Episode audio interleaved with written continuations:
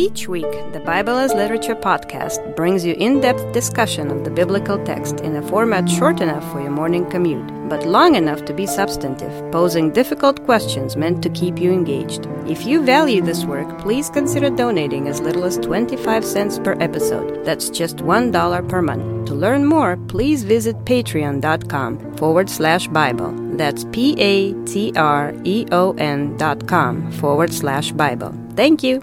Hi, this is Father Marc Boulos with the Bible as Literature podcast. Human institutions operate under the assumption that they are justified.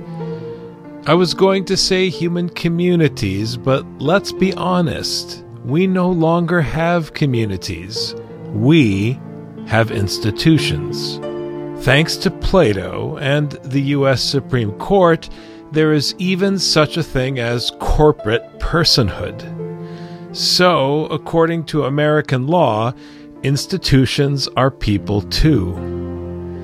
Listening to the biblical writers ridicule cities filled with artificial and lifeless statues, an old version of modern cynicism about cheap plastic products, it's hard not to shudder at the idea of assigning a personality to the gods that men fashion with their own hands. They have mouths, but they do not speak. They have eyes, but they do not see. They have ears, but they do not hear. Nor is there any breath at all in their mouths. Those who make them will become like them. Yes, everyone who trusts in them. Thankfully, in Matthew, Jesus has left the building. Richard and I discuss the Gospel of Matthew, chapter 28, verses 9 to 11. You're listening to the Bible as literature.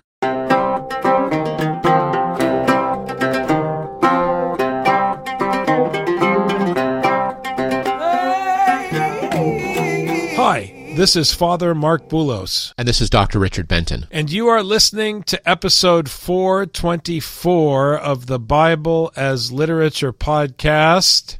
Last week, Dr. Benton, when we were talking about Jeremiah, you were reflecting on the impossibility of accepting Jeremiah's preaching, that the way to deal with a brutal invasion is to simply acquiesce, abdicate, submit, and accept exile.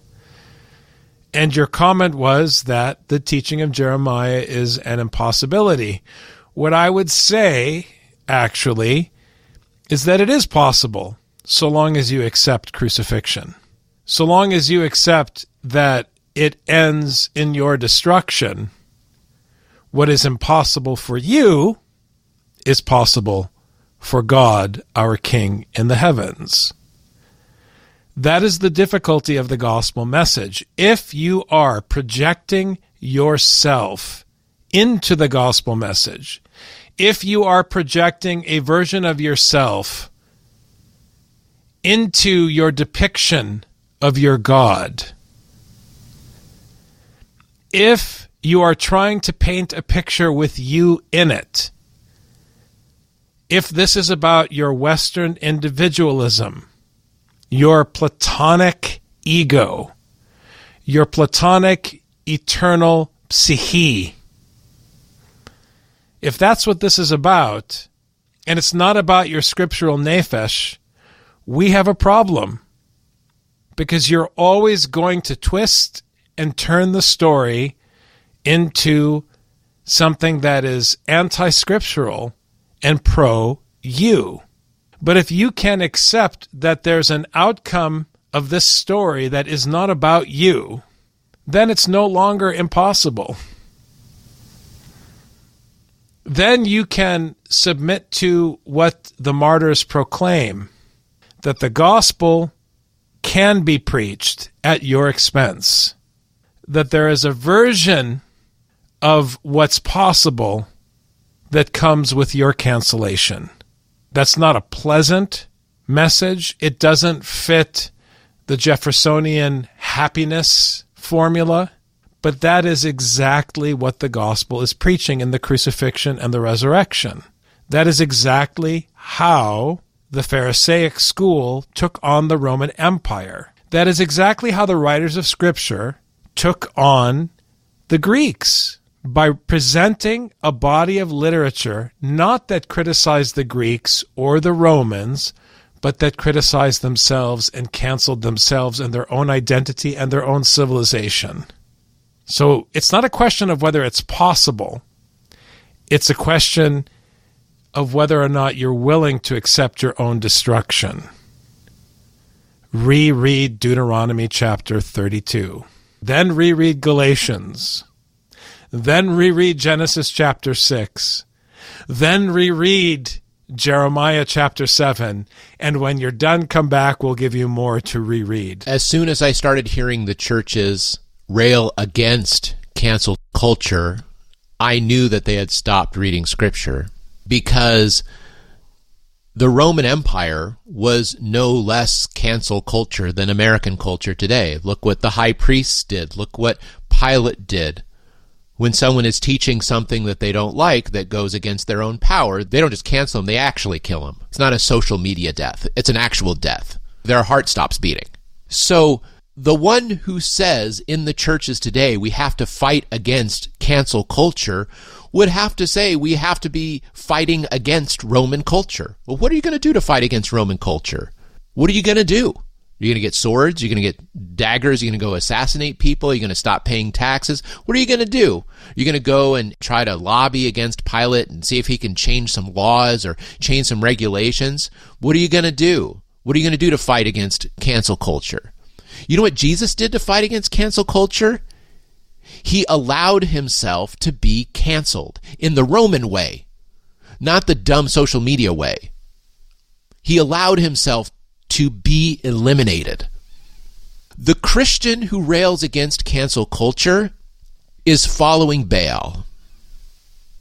They believe in Baal and they want to convince Baal to be a better Baal. This is not how Scripture works. Jesus allowed himself to be canceled. If you want to do the Christian thing in a cancel culture, get canceled. And actually, it's really easy in this world. Just go and delete your social media accounts. Seriously. Including YouTube, including Facebook. I know you want to make comments about how cute penguins are on Facebook, but get out. You have to get out. Because the Christian who rails against cancel culture is ruled by cancel culture. They're ruled by social media. And that's how I know that social media is your God because you do not follow scripture. You are on the wrong path. You are not on the path of Jesus Christ. Jesus Christ allowed himself to be canceled in the good old fashioned Roman way. He was crucified. The angel said to the women, Do not be afraid. For I know that you are looking for Jesus who has been crucified. This is, again, this transformation, this correction of their fear. You can't say that fear is negative or positive. You can't say that anything is negative or positive. It's a question of whom you fear. And I don't want to get into the psychology of fear. This isn't about emotions and psychology. This is about respect for which authority. When you hear the word fear in Scripture, it's about reference. Who is your reference? Whom do you obey? What do you respect? To whom do you give your awe and your amazement? Until now, it's been misplaced in the story. But Paul, the metaphoric Paul, the angel that rolled back the stone, the angel that set the Torah free so that the gospel could be preached to the nations, the angel that taught the guards to fear the God of Abraham. This angel is now going to teach the church made up of Jews and Gentiles, whom they should fear. And it's going to turn their empty fear of Caesar, their empty fear of the temple, their empty fear of human authorities and principalities into something that is a proper fear in its proper context because it's oriented towards the correct authority and the correct reference, which is the scroll of God, His Torah, His gospel. And that fear will be mixed with joy because you will be set free, as we said last week. You will be a sheep in His flock in the wilderness, which is where the Gospel of Mark begins, with the voice crying in the wilderness. That is where we begin. And that is where we end with the Alpha and the Omega in the wilderness. He is the Good Shepherd who is calling his lost sheep out of the city back into the green pasture where there are no towers and no walls and no battlements and no buildings and no institutions, just his voice making a path for us in the wilderness. And that is freedom, and that is the real security and the real liberation from bitter bondage. And that is the good news. As those books we used to have when I was a kid in church said, Richard, on the modern translation Bibles, good news for modern man. Good news for modern man, the good news for the ancient women was O Stavromenos, the crucified one. This is the one that you're looking for. You're looking for the crucified one. Now, here's what people hear they hear you're looking for Jesus who is crucified, right? But they're looking for the crucified one, Jesus the angel is moving the emphasis. They want to find Jesus. They want to understand what happened. Is there any life still amidst this rubble? What is there left? How can we pay our respects? How can we honor the memory? This is what you do when you go to the tomb, right? You want to honor the memory of your teacher, of your relative. You want to show respect. You want to show honor. And this angel reminds them that the glory of God the Father is the O Stavromenos, the crucified one. This is still absurd to these women. They don't understand because they're still looking. But now maybe this angel, this herald, this messenger can start to get through to these women who have just been standing afar off looking and watching. Will they begin to listen? This is the tension that is building up here. The soldiers stopped listening. They're dead. Maybe they can do something, but we're never going to know. But these women, maybe there's hope.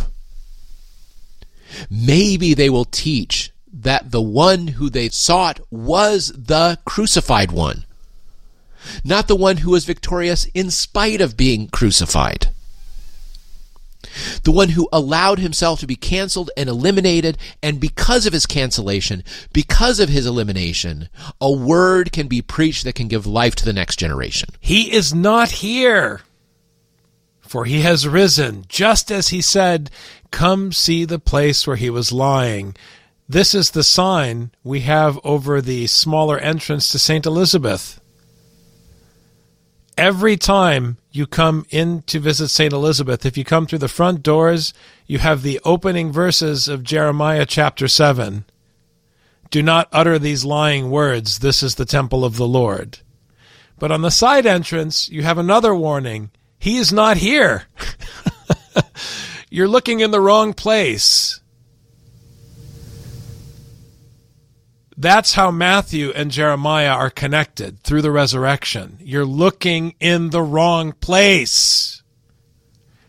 That's how Jeremiah and Matthew connect to Ezekiel. The throne of the temple moves. He can go anywhere he wants. That's how Ezekiel connects to the Gospel of John. The Spirit blows to and fro upon the earth. You cannot pin it down. Just like that beautiful song about Maria in The Sound of Music. How can you catch a cloud and pin it down? Reread Ezekiel. You keep trying to pin a cloud down inside your box. And the best thing about creation is that you cannot contain it inside a box. You can't contain creation, let alone the one who made the heavens and the earth. So just chill. It doesn't matter how many stars you paint on your dome. You cannot build a mother's womb, let alone a womb more spacious than the heavens. So just chill. We must, must submit to this teaching. Lives depend on it now and for the generation yet unborn. The stakes have never been higher for the human race. We cannot presume upon God's mercy because there is a coming judgment. The day may come where he may choose not to leave a remnant in Jerusalem, and then what? So we come to the tomb, and there's hope because Jesus mercifully has decided to leave the building. I was just looking and I noticed that some of the manuscripts for this verse add, Come see the place where the Lord is lying. They add the Lord in there. And that is precisely what I think the problem is with a lot of readers of this text. You should not add the Lord here. Because even the scribes, the copyists, were uncomfortable with the uh, Stavromenos being in the tomb. They want the Lord there. They don't want Stavromenos there, the crucified one. They don't want the crucified one. And I am just, I'm sick and tired of hearing the Orthodox railers against the world and the emptiness of the world and its complete darkness and emptiness out there. There's nothing out there. Come to the church, join the church, be in the church, pray with the church, and you will find life there. Really. Because guess where the Marys found life? They found it in an empty tomb in the Roman Empire outside of Jerusalem. That's where they found life. And they didn't find life because they found the Kyrios there. They found life because Estavromenos was there. The Son of Man was dead there. So I'm telling you, if you're listening to this, do not look for the word. Listen for the word where you see no life, precisely where it is empty. And listen there, because that is where the word is being preached. The women, the Marys, they could have gone to the temple. They could have heard the same thing being preached as, as, was preached every week, every day. They could have seen the sacrifices taking place. They could have done all the regular stuff. But there was no word being preached there. We heard that from the priests. They have nothing to teach. They can be obedient to a couple things, but they have nothing to teach. But a herald comes and says, if you want to find Ostavromenos, he's here, but he's gone. This is where life begins. This is where the teaching begins. This is where the Ruach Adonai comes from. If you want to hear the teaching, it's here. So do not rail against cancel culture. Do not rail against the emptiness of the world. Go into the world, go into cancel culture, and listen with your ears for the teaching of this gospel. Do not rail. Instead, as Matthew says, Go quickly and tell his disciples that he has risen from the dead. And behold, he is going ahead of you into Galilee. There you will see him. Behold, I have told you. This is Matthew in a nutshell. You're so busy trying to lock him up in your box that you don't realize that despite all your best efforts to control him and tell him when it's time for him to act, he's moved the cheese on you and he's already out among the nations. You know, this is my new subtitle for the Gospel of Matthew Who Moved the Cheese? You're busy building your building, and Jesus is busy in Galilee. That's Matthew. Do your best. Try to kill him. Try to lock him up. Try to put a fortress around him. Go for it. I have news for you. He's already out there doing his business. Actually, to be very specific, doing his father's business. When Saul couldn't hear the word of the Lord and he found that he lost favor, he had to go to the land of the dead and literally drudge up Samuel's dead body so that his soul could actually speak to him. When the folks in Ezekiel were looking for God in the temple, God had already left and gone to Babylonia on the river Chebar, and that's where he was going to place his sanctuary. And here he has left, he has gone to the edges of Israel, of Judah and Israel, going to the far reaches of the north. And that's where he was going to be, on the edge of the land of Israel to the land of the nations. And that was where he was going to set up. That's where he was going to start teaching. Again, I'm telling you, do not look for the Lord in your dead tomb. Look for Estavromenos out there where you think there is no life, where you think there is no movement, where you think there is nothing, where it's empty.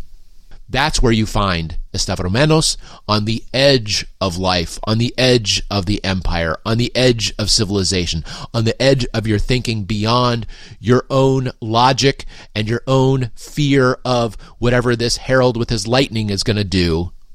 Go there and begin to listen. That's why you can't grow the church. And I really want to encourage all of you, especially those who participate in the parish council in your local community, to take notes on this next point.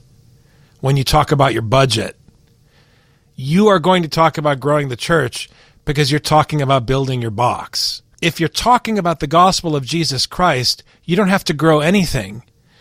The nations were already created by the Lord who made the heavens and the earth in Genesis 1 through 4. St. Elizabeth, for example, is situated on St. Paul's west side. The west side was there before I was born, and it'll be there after we're all gone. Period. There's nothing to grow. There are people living there, and they are our community. We didn't build them, we didn't make them, we didn't create them. And we can love them without taking anything from them. So, what are we growing? This is the Roman household of the New Testament. There were people living there. Paul simply ministered to them with the word. Now, the word is free of charge with a charge. For those who accept it, it's a proposition. But you are giving it free of charge. You're not giving it to them so that they can pay their diocesan dues so that you can build your box. we have to be ruthlessly honest with ourselves because the Lord is coming and he is seated at the right hand of power. And he will separate the wheat from the chaff in the Gospel of Matthew. And he will be exacting in his judgment.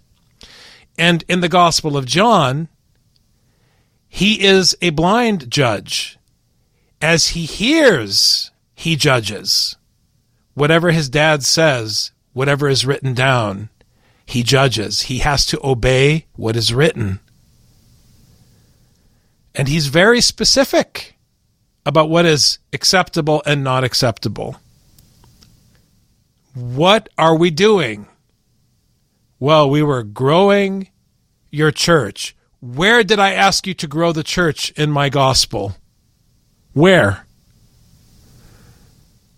Show me technically in my words where I asked you to establish a building fund to grow my gospel. Let's go back and hear the gospel that we heard on the Sunday of the Last Judgment. Show me the part about your building fund. Now, you'll say, Yeah, Father Marc, we all know. And I say, No way, we don't all know. We know what is written. Everything else is nonsense. Let it never be said that you didn't hear it somewhere.